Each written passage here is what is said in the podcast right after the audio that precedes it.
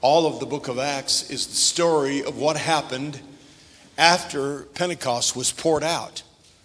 And uh, these missionary journeys of the Apostle Paul and his companions, they were the result of God's Spirit being poured out on the day of Pentecost and them obeying the command of the Lord to go into all the world and preach the gospel.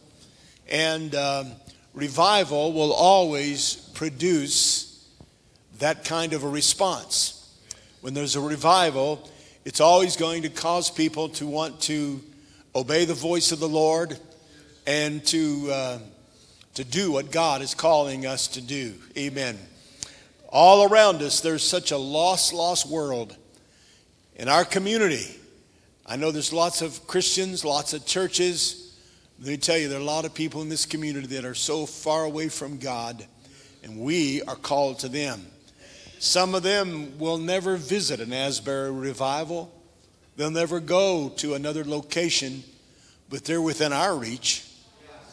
They're within our reach. That's why it's so important that we experience the fire and the power of the Spirit. Chapter 18, the book of Acts, is the conclusion, actually, the closing uh, days of uh, Paul's uh, second missionary journey.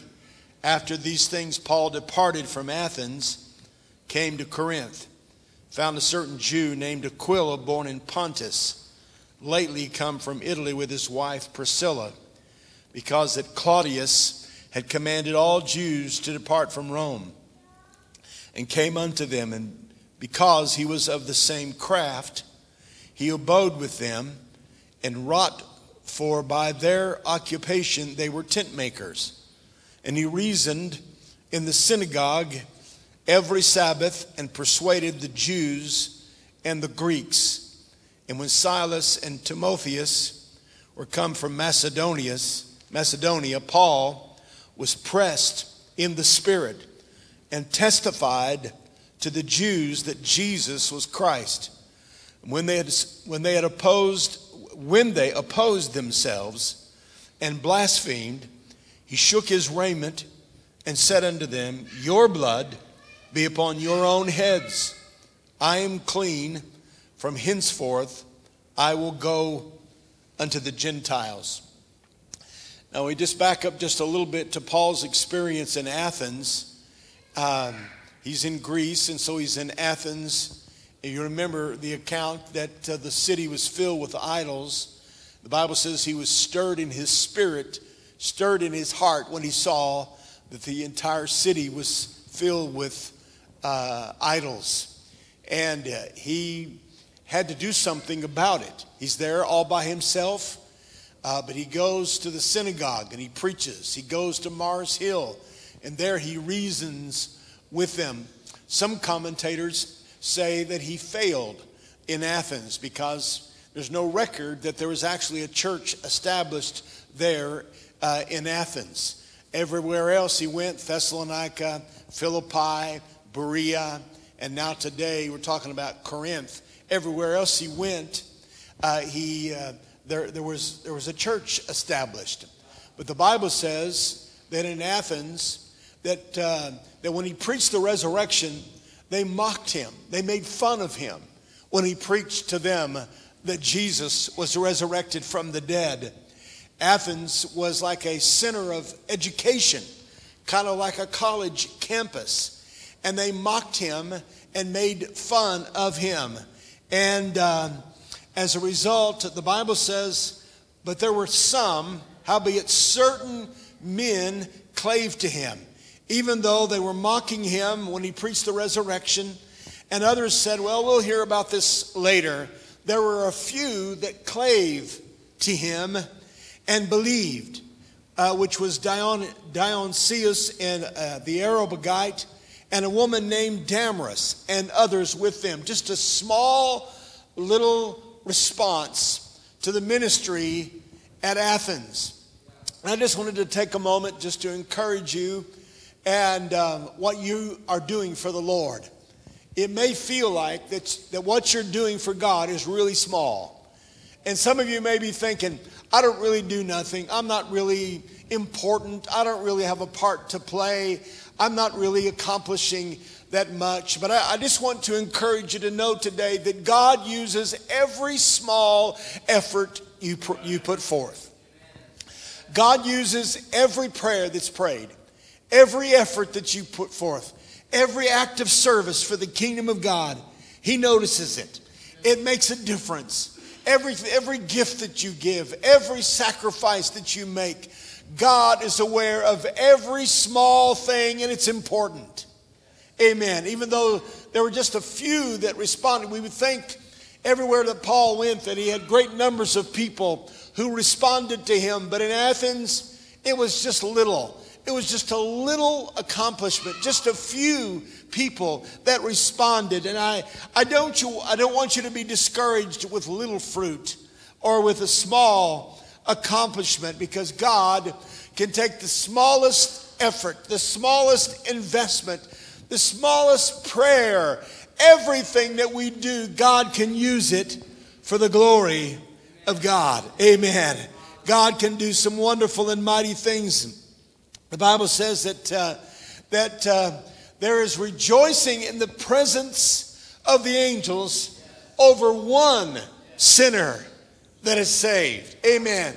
All of heaven agrees that it is uh, an important thing when just one soul is saved, when one thing is accomplished for the glory of God. So be encouraged today because God can use you. Don't despise the day of small things. Amen. God can do something through your life, through your testimony, through your witness, through what you're doing for the kingdom of God. So be encouraged uh, today. God can use the smallest thing. He used uh, the little lad's lunch. You see, when you take the small thing and put it into the hands of the master, then he can bless it and he can break it and he can multiply it and he can use it in ways that you could never imagine. Amen. I just thought I need to insert that just a little bit here this morning. For some of you who feel like I'm pretty worthless, I don't really do that much. My part that I play, all I do is just show up and pray and and uh, worship. No, you're important. Every one of you are important to the work of God and to the kingdom of God. And all that we do is important. God can even use the smallest effort. Amen. For the kingdom of God. Praise God. Back in the mid 1800s, they were wanting to uh, expand the Niagara Gorge, Niagara River Gorge, uh, with a bridge. It was massive, the expanse. They had no way to get across. And all these engineers and different ones were trying to figure out how can we accomplish this. Till they saw a little boy uh, flying a kite. And uh, he flew the kite and it went over the gorge to the other side. And that little small strand of string then was caught. And then they brought back a little bigger cord, and then a larger cord, and then a rope, and then a cable. And today, trains can go across that. But it started with just a little boy's effort, just a little string, just just the smallest of things that God can use to accomplish some wonderful and mighty things.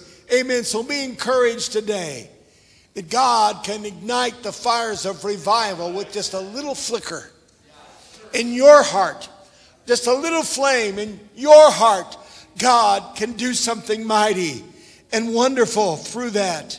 Praise the name of the Lord. So then Paul moves on from Athens. He's by himself and he travels to Corinth. Corinth is a city of some 700,000 people. Interesting enough, though, only about 200,000 of those people are freemen. The rest of them, something like 500,000 people, are slaves there in the city of Corinth. It's a massive population center and a trade center. Athens is known for its education and its philosophy, but Corinth is known for its trade and uh, for its uh, accomplishments as far as the economy and business uh, is, is concerned. Uh, they invented bronze in Corinth, architecture, even today the Corinthian style uh, is still well known and still uh, a part of architecture in our day right now. But the most significant thing in the city of Corinth was the temples to the goddess of, the, of Aphrodite. There had thousands of temple prostitutes. People came from all over the world to, to uh, partake in that perverted uh, wickedness that was going on in Corinth. Now, what did Paul think about the situation there? Well, the Bible says he stayed there for a year and a half.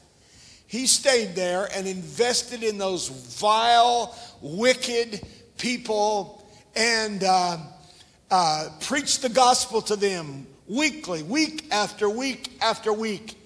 And a strong and a mighty church was established in the center of that wickedness and that vileness. Be encouraged again this morning by the fact that God can not only uh, begin a revival, but He can do it in the darkest time in the, in the history of our country. In a time when there's so much perversion and darkness and wickedness and so much that's happening, God can move in such a way as to start a revival in the midst of, of so much hopelessness and darkness. Praise God. For that, I'm believing that He is doing just that. Amen. It was kind of like the Las Vegas of that time. It was such a vile and a wicked city. Later on, the Apostle Paul wrote back to the Christians that were there, and this is what he said 1 Corinthians chapter 6 in verse 9 Know ye not that the unrighteous shall not inherit the kingdom of God? Be not deceived, neither fornicators, nor idolaters, nor adulterers, nor effeminate, nor abusers of themselves with mankind, nor thieves, nor covetous, nor drunkards, nor rivalers, nor extortioners shall inherit the kingdom of God. But here's the interesting statement that he makes next. And such were some of you. You got saved out of all that mess. You got delivered out of all that. Now you're the leaders in the church. Now you're the ones that are carrying on the work of the kingdom of God in that vile, wicked place. Such were some of you. What is the church to be made up of? Is it to be made up of all the good people that gather together?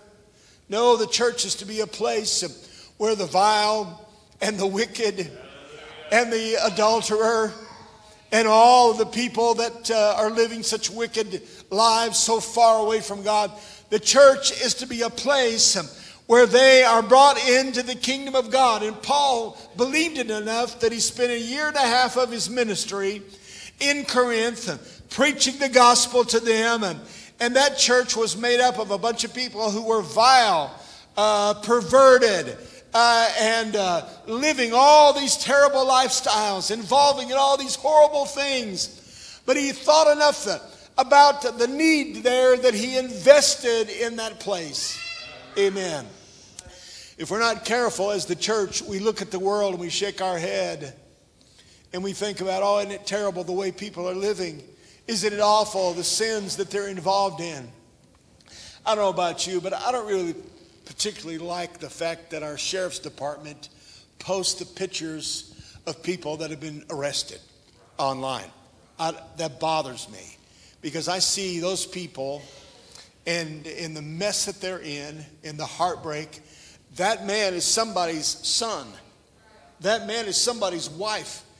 That, that lady is somebody's family member. And uh, it's just kind of disturbing to me. So you can tell Sheriff Root what I said if you want to. That I don't, I don't really, I don't really appreciate the fact that they do that. But let me just uh, encourage you today to understand that there are a lot of people just like that all around us. They're in addiction, they're in uh, alcoholism, they're living vile and wicked lives, just like they were in Corinth. But Paul invested in them. Paul preached to them. Paul established a church in the middle of all of that perverseness and that hopelessness. And that's what we're called to do. That's what the church of the Lord Jesus Christ, that's what we're to look like.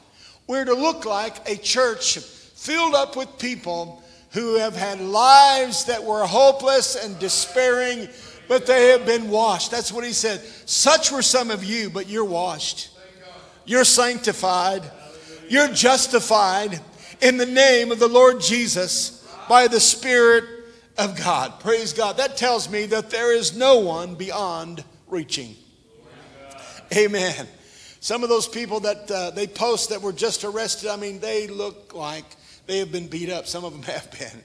They look so hopeless and so despairing. But uh, that's you and me. But for the grace of God, that's me. If it was not for the fact that I heard the gospel as a young person, and we have a responsibility. A part of revival is that we get ignited with the flames and the fire of God, and then we start having an effect upon our community. And I, I don't mean just those that are nice, normal people, as we call them. I'm talking about people that are desperate and are in darkness and are in hopelessness and are addicted and they have nowhere to turn. And they need the answer that can come through the power of the gospel. The church exists to bring about that kind of a conversion. Do you know that in Canada, it is against the law. You could spend five years in prison for trying to turn someone from homosexuality, turn them out of their homosexual sins. You can spend five years in prison for trying to convert somebody from that kind of a perverted lifestyle. I don't know that it's here in our country yet, but it's coming our direction unless the fires of revival can push that philosophy back. Uh, but that's really what, I mean, conversion is what we're all about. That's what the church is all about. That's what the gospel is all about. That God can take the worst and the most vile sinner and turn their life around and make them righteous and holy and turn them from a sinner to a saint. And that's what Paul is doing in Corinth. He's investing in these that are hopeless. Amen. That's why the church exists. We're not just here just to encourage one another, although we do receive encouragement from each other, but we exist. The church exists to be a light to a lost and a hopeless world that is around us. Amen. That is why we exist to bring about that kind of a conversion. And Paul proved uh, his, his compassion for people in that kind of a condition by staying there, by investing in Corinth, by investing in building the church there. And he later wrote to them and said, This is all the kind of vile lifestyles that I encountered while I was there. And such were some of you. And some of you here today, if it hadn't been for the grace of God, God pulled you out of a mess of sin. He pulled you out of hopelessness. He saved you from despair, from death. He saved you from, uh, from all of the, the things that sin can do to bring about destruction in your life. Oh, thank God for the ministry of the church and the ministry of the gospel. And this is, the, this is what revival accomplishes. I respect what the leadership at Asbury are saying today. I respect it. They said this revival needs to spread from here. It doesn't need to only be here. And they are, they are determining to encourage people to go out from that location and to spread the fires of revival everywhere that they go. I respect that. I believe that they're following a biblical uh, pattern, and I thank God uh, for what they are doing. Amen. I sure we live in a world right now where uh, the, the, the, the unholy and the wicked and all of these things there, they are celebrated. And righteousness and holiness is made fun of and ridiculed. But we are the church of the Lord Jesus Christ, and we are called to make an, an impact in the community, in the city, in the region that we're living in right here. Amen. Notice that when Paul gets to Corinth, in the midst of all this wickedness, that he runs into a couple by the name of Aquila and Priscilla. They were believers that had just been recently expelled from Rome because Claudius got tired of the in influence of the Christians in Rome, so he started expelling them, making them leave. So they wind up in Corinth. And God is using them then to partner with the Apostle Paul in the work of the ministry. And he mentions them in several of his writings. And in Timothy, just before uh, Paul's life is ta- taken, he even commends them for partnering uh, with him and coming to him and, and blessing him and helping him uh, in ministry. And uh, I, I, think there's another lesson to learn here, and that is that uh, we accomplish so much more when we are united together and when we are working together. Amen. Amen.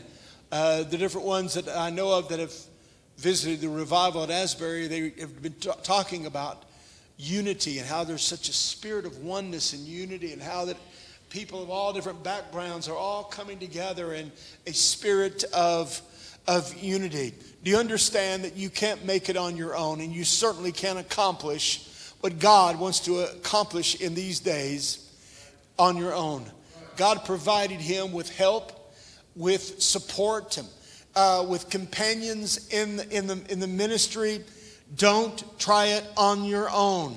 You can't be a lone ranger and really accomplish what God wants us to accomplish. We need to unite together.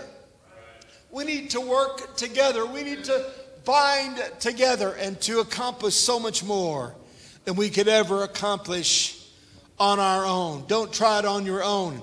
Ecclesiastes 4 and 9, two are better than one because they have good reward for their labor. Mutual effort accomplishes much. For if they fall, the one will lift up his fellow. You don't need to go on your own because you need support. You need encouragement and support. If two lie together, then they have heat. How can one be warm alone? You need the support and the help and the encouragement of your brothers and sisters in the Lord.